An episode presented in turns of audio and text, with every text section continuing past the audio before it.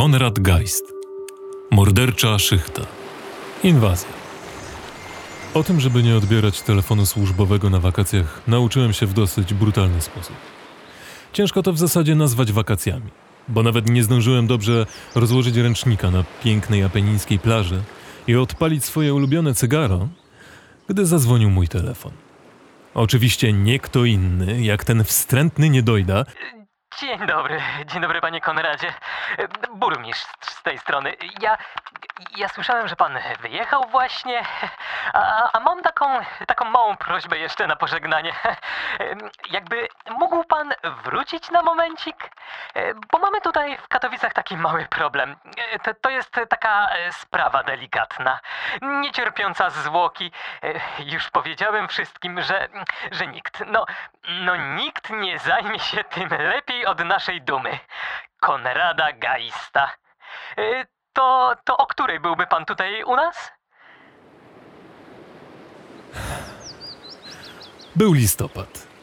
194 rok naszej ery.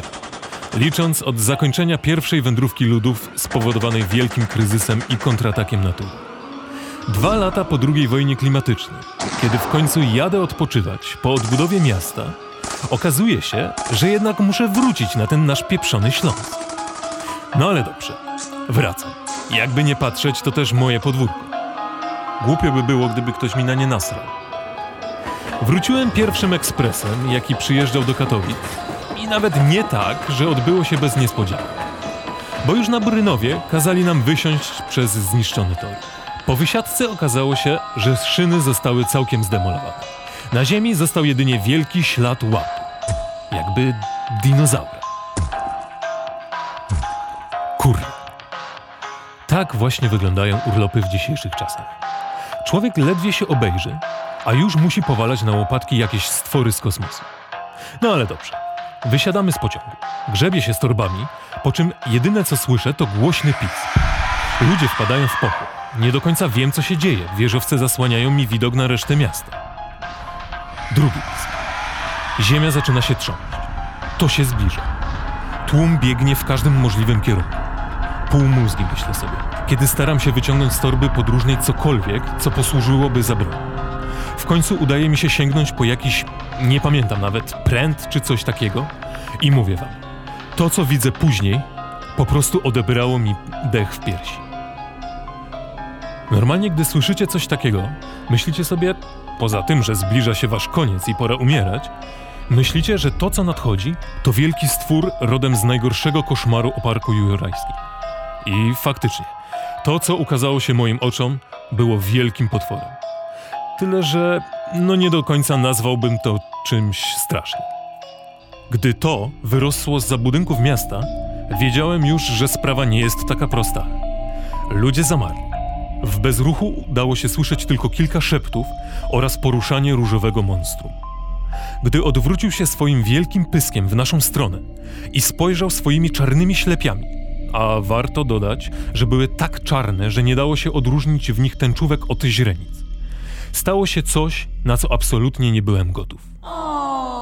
Naszym oczom ukazało się najsłodsze stworzenie, jakie w życiu widziałem. Było tak urocze, że naprawdę nie dało się ocenić zagrożenia, jakie to stanowiło. Opuściłem broń i tak jak inni zacząłem zbliżać się w stronę wyrastającego przed nami aksalotla. Pięknego, uśmiechniętego i nad wyraz wyrośniętego okazu. Jego sylwetka przypominała coś w rodzaju smoka, ale takiego, który mógłby zionąć co najwyżej watą cukrową. Coś niby olbrzymiego jaszczura, ale jednocześnie ze skórą gładziutką i różowiutką jak pupa niemowlaka. Ludzie zaczęli wariować. Coś, co przed chwilą było dla nich jedną wielką maszyną do zabijania, teraz stało się okazem westchnień. Narodził się poważny dysonans. Część osób zaczęła uciekać w popłochu, ale gdy tylko odwrócili się w stronę potwora, zatrzymywali się z zauroczeniem na twarzy. Dopiero po chwili przyszło ocknięcie. Aksolotl wpadł w pobliski wieżowiec, który runął pod naporem jego wielkiego cielska. Dopiero gdy szklane ściany spadły obok betonowego szkieletu budynku, ludzie uświadomili sobie, że zaraz mogą stracić życie. Aksolotl zawył głośno, a jego głos odbił się echem po całej dzielnicy. Znów zaczęliśmy uciekać. Kilka osób skryło się pod pobliskimi budynkami. Jak gdyby zapomnieli, że tam również czyha zagrożenie. Niewiele myśląc, pobiegłem tam, by zabrać ich jak najdalej od słodkiej bestii. Bycie Wiedźminem w prawdziwym życiu jest fajne, choć o tyle problematyczne, że wiąże się z możliwością utraty tego życia. Uświadamiasz sobie to biegnąc pod olbrzymim płazem, którego mózg zapewne niewiele różni się od tego naturalnie występującego u aksolotli w przyrodzie. Long story short. Uratowałem pięć, może sześć osób, które cudem uniknęły zgniecenia, po czym sam wpadłem do dziury. To była taka przepaść utworzona pod nasypem z ruin budynku, który jeszcze przed chwilą unosił się majestatycznie nad miastem. Ze zranioną ręką położyłem się na kupie gruzu, po czym zacząłem rozmyślać. To nie tak, że takie zwierzęta pojawiają się w mieście z dnia na dzień po zjedzeniu za dużego obiadu. Coś takiego powstaje albo w laboratorium, albo w wyniku testów broni nuklearnej, albo po zbyt dużym napromieniowaniu, czy wszechświat wie czym. Nie szkalując laboratorium w Katowicach, ale obawiam się, że żadne nie mogło jak na tamte czasy stworzyć czegoś podobnego. Broni nuklearnej też raczej nie testowano przy centrum. Więc obstawiam, że monstrum jak to musiało powstać w starej fabryce na osiedlu Tysiąclecia. Szybko wyciągnąłem się z dołu i postanowiłem dotrzeć do fabryki. Na miejscu już znalazł się rozwścieczony tłum, który podobnie do mnie połączył już wszystkie kropki. Ludzie z pochodniami i grabiami stali pod zabarykadowanymi drzwiami fabryki, oczekując wyjaśnień. Nie musiałem długo czekać, żeby pośród tłumu znalazło mnie i podeszło w moją stronę dwóch dryblasów, całych na czarno. Przedstawili się, ale już nie pamiętam, co to za jedni. W każdym razie byli to ludzie burmistrza, którzy chcieli zaprowadzić mnie do środka. Szybko wyrwaliśmy się spośród tłumu i weszliśmy niepostrzeżenie przez tylne wejście do fabryki. Za budynkiem rozpościerało się Maroko, dawny stawek. Od jakiegoś wieku zbiornik, do którego wylewano wszelkie odpady z fabryki. Woda w nim była dosłownie czarna i z każdej strony oznaczona czaszkami na żółtych znakach ostrzegawczych. Podobno kiedyś ktoś zbliżył się do niej i po tygodniu z pleców wyrosła mu trzecia noga. Nie mam najmniejszych wątpliwości, że to coś powstało właśnie tutaj. Osiłki zaprowadziły mnie do pokoju, w którym już od progu dało się słyszeć krzyk burmistrza. Facet znęcał się nad skulonym siwym staruszkiem w kitlu. Gdy tylko wszedłem do pomieszczenia, od razu w jego głosie wyczułem zmianę tonu. To swoją drogą bardzo zabawne, jak stary burmistrz korzy się przed swoimi zleceniobiorcami. No, ale czemu się dziwię? Bez nich już byłby nadziany na dzidy, które teraz lud ostrzył przed wejściem do fabryki. Panie Konradzie? A no właśnie, nie przedstawiłem się. Konrad Geist jestem. I tak jak już pewnie się zorientowaliście, jestem tutaj dlatego, że zajmuję się polowaniem na takie właśnie bestie. Po wojnie zapotrzebowanie na ten zawód szczególnie wzrosło, jako że w wyniku licznych eksperymentów nad gatunkami oraz kolejnymi zmianami klimatycznymi pojawiło się mnóstwo tego typu mutacji. No, to tyle to słowem wstępu, także tak, wracając. Panie Konradzie, jak dobrze pana widzieć. Ja, ja, ja, przepraszam, że niepokoję, ale, ale chyba już pan wie. Pamiętam, że wtedy głośno się zaśmiałem. Jakby nie patrzeć, moja kurtka wciąż była zakrwawiona, a skóra posiniaczona. Ale to szczegół, jak widać, Jeśli nie powstrzymamy potwora, zaraz całe nasze miasto będzie w ruinie. Mamy wszystkie zasoby, jakie sobie pan życzy. Miotacz ognia, proszę bardzo. Armaty są do dyspozycji. w takich sytuacjach zawsze żałowałem, że po wojnie raz na zawsze usunięto instytucję armii. Ale gdyby nie to, nie miałbym teraz pracy, także nie mogę narzekać. W każdym razie burmistrz jeszcze trochę się naprodukował. Po czym spytał, czy jeszcze może w jakiś sposób służyć. Ja chciałem akurat rozmawiać ze staruszkiem w kitlu. Z tego co zrozumiałem, był to jeden z tutejszych profesorów. Spytałem więc, co ten ma do dodania. Po chwili wątły staruszek odpowiedział niepewnie. To, to zwykła ambystoma meksykańska. No, bardzo duża ambystoma, ale wciąż ambystoma. Ja już je dobrze znam. Za parę chwil zapragnie wykąpać się w słodkiej wodzie i ucieknie poza miasto. Na litość. Chce pan, żeby to się rozprzestrzeniło? Zaraz rozpęta się tutaj piekło. Chce pan przyczynić się do trzeciej wojny? E, Dążę do tego, że szybko nie znajdzie w okolicy tak dużego zbiornika. No, umrze. Tak po prostu, umrze. Patrzę na tę dwójkę i nie dowierzam. E, Z całym szacunkiem dla tego staruszka, ale wydaje mi się, że było mu bliżej do śmierci naturalnej niż temu potworowi, który i tak po drodze zabrałby ze sobą połowę populacji miasta. Zniszczył już praktycznie dwie trzecie budynków i wciąż zbliżał się do ścisłego centrum. Zamówiłem więc kilka miotaczy i już szykowałem się do odpoczynku przed ostatecznym starciem z bestią. Gdy nagle wszyscy usłyszeliśmy, za oknem pojawiło się wielkie cielsko ambystowe, która szła prosto na nas, do fabryki. Ludzie w popłochu zaczęli uciekać sprzed budynku, potykając się jeden o drugiego. Szybko wybiegliśmy z burmistrzem i profesorem z betonowej pułapki. Po drodze sięgnąłem po starą siekierę, która wisiała na jednej ze ścian i zacząłem przygotowywać się do walki z wielkim płazem. Ambystoma powolnym tempem zbliżała się do nas. Zacząłem wymachiwać siekierą w nadziei, że trafię prosto w jej, co by nie mówić, słodziutki pyszczek. Pamiętam, że nawet po zdobyciu kilku ran w trakcie niszczenia miasta, uśmiech nie schodził jej z ust. Nagle zwierzę zamaszystym gestem rozwaliło budynek przed nami, rozsypując tysiące kawałków betonów po okolicy. Dosłownie setki małych kamieni latało w powietrzu, cudem nie zabijając wszystkich dookoła. Nie musiałem jednak czekać długo, by dostać jednym z nich prosto w brzuch. Wtedy skończyła się moja cierpliwość do tej suki. Z trudem podniosłem się ze schodów prowadzących do fabryki i chwyciłem siekierę, która wypadła mi z rąk. Żarty na bok, pomyślałem. Trzy obroty ręką i siekiera poleciała w stronę bestii. Czy bardzo ją to osłabiło? Zdecydowanie nie. Czy na tym ucierpiała? Raczej nie. Czy był to głupi ruch? Zdecydowanie tak. Rozwścieczony aksolot ruszył w moją stronę, pokazując swoje ostre zębiska.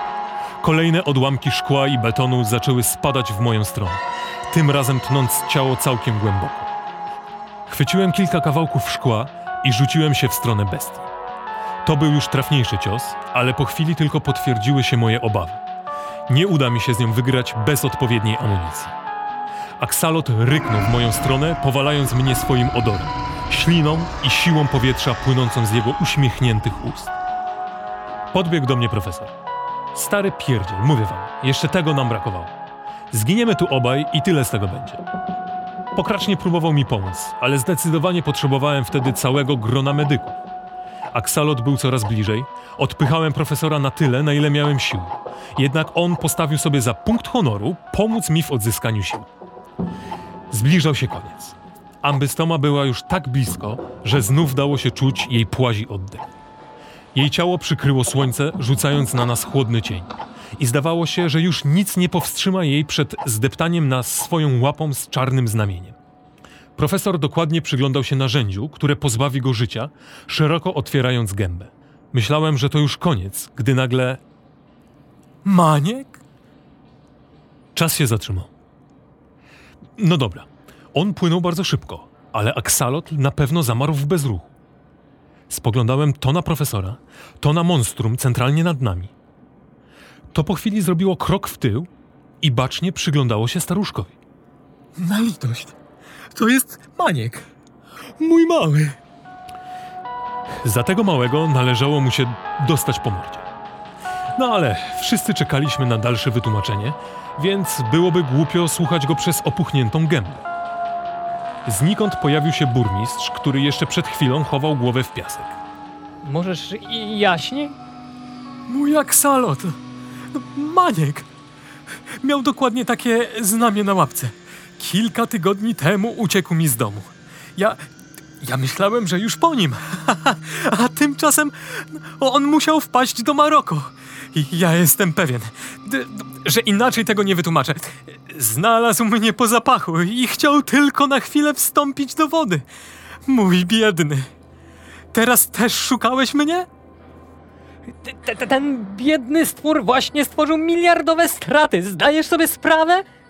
Gdyby nie to, że wciąż leżałem powalony, zapewne nie byłbym bezczynny. Może nawet dalej waliłbym w to zwierzę, ale aksalot nic by sobie z tego nie robił. Był za słodki, no i mówmy się, zbyt duży, by go zgładzić. Burmistrz bielolił jeszcze o swoim poparciu, o wyborach i o słupkach, ale w zasadzie już nikt go nie słuchał. Tymczasem Axalotl sięgnął łapką po profesora i zarzucił go na swój grzbiet.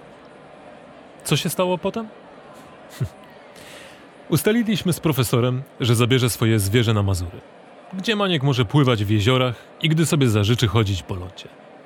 A sam profesor w końcu odpocznie na emeryturze od toksycznych zbiorników wodnych. Hm. Ambystoma, która przeczesała pół miasta w poszukiwaniu swojego ojczulka, znalazła go i już nie wadząc nikomu udała się z nim na północ. Co się z nimi dalej działo, tego to już nawet nie wiem. Nigdy więcej ani ich, ani czegoś podobnego nie spotkałem. No i tyle. Miasto znów było w ruinie. Jakby dawało nam lekcję, żeby więcej go nie ratować. Sam też dostałem nauczkę. Słuchajcie, to co wam powiem to świętość. Naprawdę. Nie ma sensu opuszczać urlopu, bo nie ma takiego pożaru, żeby go inni nie ugasili. Przynajmniej nie w tej branży. Nie powiem, trochę mi zajęło wykurowanie się, ale po wszystkim postanowiłem dokończyć wyjazd w Apeniny. Po kilku tygodniach, tak jak wielki płas, wyjeżdżałem z Katowic z uśmiechem na ustach. I nic nie mogło zepsuć mi tych wakacji.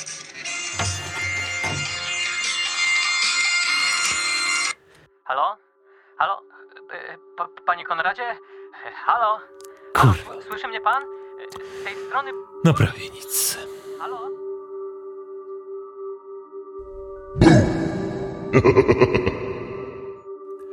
Już za tydzień o tej samej porze kolejne wspomnienia przygód Konrada Geista. Zapraszamy. Głównym organizatorem wydarzenia jest Katowice Miasto Ogrodów Instytucja Kultury imienia Krystyny Buchenek. Współorganizatorem jest Spółdzielnia Socjalna Honolulu prowadząca klub kawiarnię Gizany Koniem. Projekt dofinansowano ze środków Ministerstwa Kultury i Dziedzictwa Narodowego.